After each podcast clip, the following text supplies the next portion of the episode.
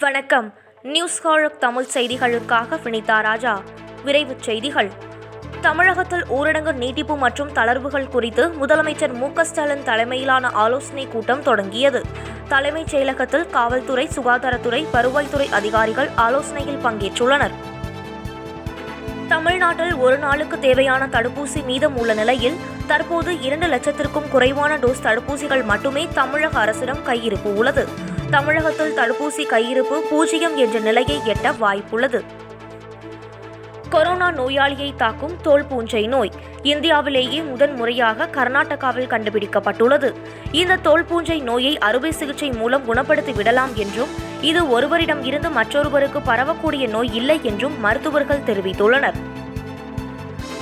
முதலமைச்சரை சந்தித்த பின்பு சீமான் பேட்டியளித்தார் அப்போது தமிழக அரசின் செயல்பாடுகள் சரியாக உள்ளது எல்லா துறையும் வேகமாக இயங்குகின்றன. குறிப்பாக மருத்துவத்துறையில் அமைச்சர் அண்ணன் மா. சுப்பிரமணியன் உள்ளிட்ட எல்லாருமே நன்றாக இயங்குகின்றனர். அவர்களை அழைத்து பேசி என் வாழ்த்துக்களை சொல்லி வருகிறேன் என்று கூறினார். மும்பையில் உள்ள நிஸ்கோ கொரோனா சிகிச்சை மையம் நிறுவப்பட்டு ஓராண்டு நிறைவடைந்ததை ஒட்டி மருத்துவர்கள் செவிலியர்கள் உள்ளிட்டோர் பாதுகாப்பு கவச உடையுடன் உற்சாக நடனமாடிய வீடியோ வைரலாகி வருகிறது. கொரோனா நோயாளிகளை மன ரீதியாக உற்சாகப்படுத்த நடனமாடியதாக தகவல்கள் கூறுகிறது. உத்தரப்பிரதேச மாநிலம் மதோகஞ்ச் கிராமத்தில் தனது திருமண நாளன்று குதிரை மீது சவாரி செய்வதற்கு தலித் இளைஞர் போலீஸ் பாதுகாப்பு கோரியுள்ளார். உள்ளூரைச் சேர்ந்த உயர் சாதியினர் மிரட்டல் விடுப்பதாக காவல்துறையினரை இளைஞர் நாடியுள்ளார். நிதி ஆயோக் வெளியிட்ட மாநிலங்களுக்கான நிலையான வளர்ச்சி இலக்கு குறியீட்டு தரவரிசையில் கேரளா முதல் இடத்தையும் தமிழ்நாடு இரண்டாம் இடத்தையும் பிடித்துள்ளது. பீகார் கடைசி இடத்தில் உள்ளது. சமூகவியல் பொருளாதாரம் சுற்றுச்சூழல் உள்ளிட்ட பதினாறு பிரிவுகளின் அடிப்படையில் மாநிலங்களின் தரவரிசை பட்டியல் வெளியிடப்பட்டுள்ளது. சூரிய குடும்பத்தில் உள்ள வெள்ளி கிரகத்தில் இரண்டாயிரத்து இருபத்தி எட்டு முதல் இரண்டாயிரத்து முப்பது வரை இரண்டு கட்டங்களாக காலநிலை மற்றும் புவியியல் அமைப்பு குறித்து ஆராய்ச்சி நடத்த நாசா விண்வெளி அமைப்பு முடிவு செய்துள்ளது.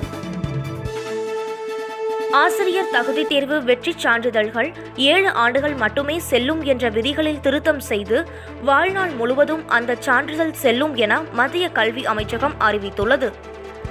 இந்தியாவிலேயே மோசமான மொழி என்ன என தேடினால் கன்னடம் என கூகுள் காட்டியதற்கு சமூக வலைதளங்களில் கடும் கண்டனம் எழுந்ததை அடுத்து கன்னட மக்களின் உணர்வை புண்படுத்தியதற்காக மன்னிப்பு கேட்பதாகவும் இந்த தவறு சரி செய்யப்படும் எனவும் கூகுள் நிறுவனம் கூறியுள்ளது. ஜம்மு காஷ்மீரின் உதம்பூரில் ஊரடங்கு காரணமாக பசியால் வாழும் தெருநாய்களுக்கு இரண்டு பெண்கள் சேர்ந்து தினமும் உணவளித்து வருகின்றனர். அனைவரும் தங்களால் முடிந்த வகையில் அருகில் இருக்கும் தெருநாய்களுக்கு உணவு வழங்கவும் கோரிக்கை விடுத்துள்ளனர். ஆன்லைன் வகுப்பில் மாணவிகளை படம் பிடித்து ஆபாசமாக மார்பிங் செய்து அவர்களுக்கு அனுப்பி பாலியல் தொந்தரவு கொடுத்ததாக கைதான ஆசிரியர் ராஜகோபாலன் போலீசாரிடம் வாக்குமூலம் கொடுத்துள்ளார். ராஜகோபாலன் அளித்த வாக்குமூலத்தின் அடிப்படையில் இன்னும் சில ஆசிரியர்கள் கைது செய்யப்படலாம் என தகவல் வெளியாகியுள்ளது. நடிகர் சூரி தனது சார்பில் பத்து லட்சத்திற்கான காசோலை மற்றும் தனது மகள் மகன் சார்பில் இருபத்து ஐந்தாயிரத்திற்கான ரொக்கத்தொகை ஆகியவற்றை திமுக எம்எல்ஏ உதயநிதி ஸ்டாலினிடம் வழங்கினார். பிரதமர் மோடியை தொலைபேசியில் தொடர்பு கொண்டு கொரோனா நிலவரம் குறித்து கேட்டறிந்தார் அமெரிக்க துணை அதிபர் கமலா ஹாரிஸ். நோய் பாதிப்பு அதிகம் உள்ளதால் இந்தியாவுக்கு அமெரிக்கா சார்பில் கொரோனா தடுப்பூசிகள் அனுப்பி உதவுவதாக உறுதியளித்துள்ளார். வரும் பதிமூன்றாம் தேதி பிரிட்டன் செல்லும் அமெரிக்க அதிபர் ஜோ பைடன் அந்நாட்டு ராணி எலிசபெத்தை மரியாதை நிமித்தமாக பகிங்காம் அரண்மனையில் சந்திக்கிறார். தற்காப்பு கலைப்பயிற்சி ஆசிரியர் கெபிராஜ் மீதான பாலியல் வழக்கு சிபிசிஐடிக்கு மாற்றப்பட்டுள்ளது. ஜம்மு காஷ்மீரில் முதல் தவணை கொரோனா தடுப்பூசி செலுத்திக் கொண்ட நூற்று இருபத்தி நான்கு வயதுடைய மூதாட்டி.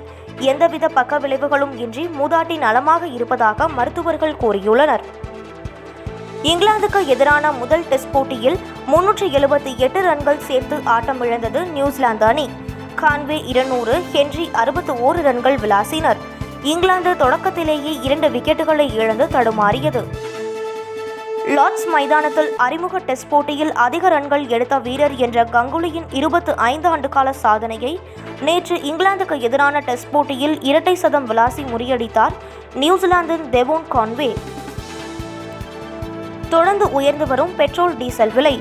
இன்றைய நிலவரப்படி பெட்ரோல் லிட்டருக்கு தொன்னூற்றி ஆறு ரூபாய் இருபத்து மூன்று காசுகளாகவும் டீசல் லிட்டருக்கு தொண்ணூறு ரூபாய் முப்பத்தி எட்டு காசுகளாகவும் உள்ளது.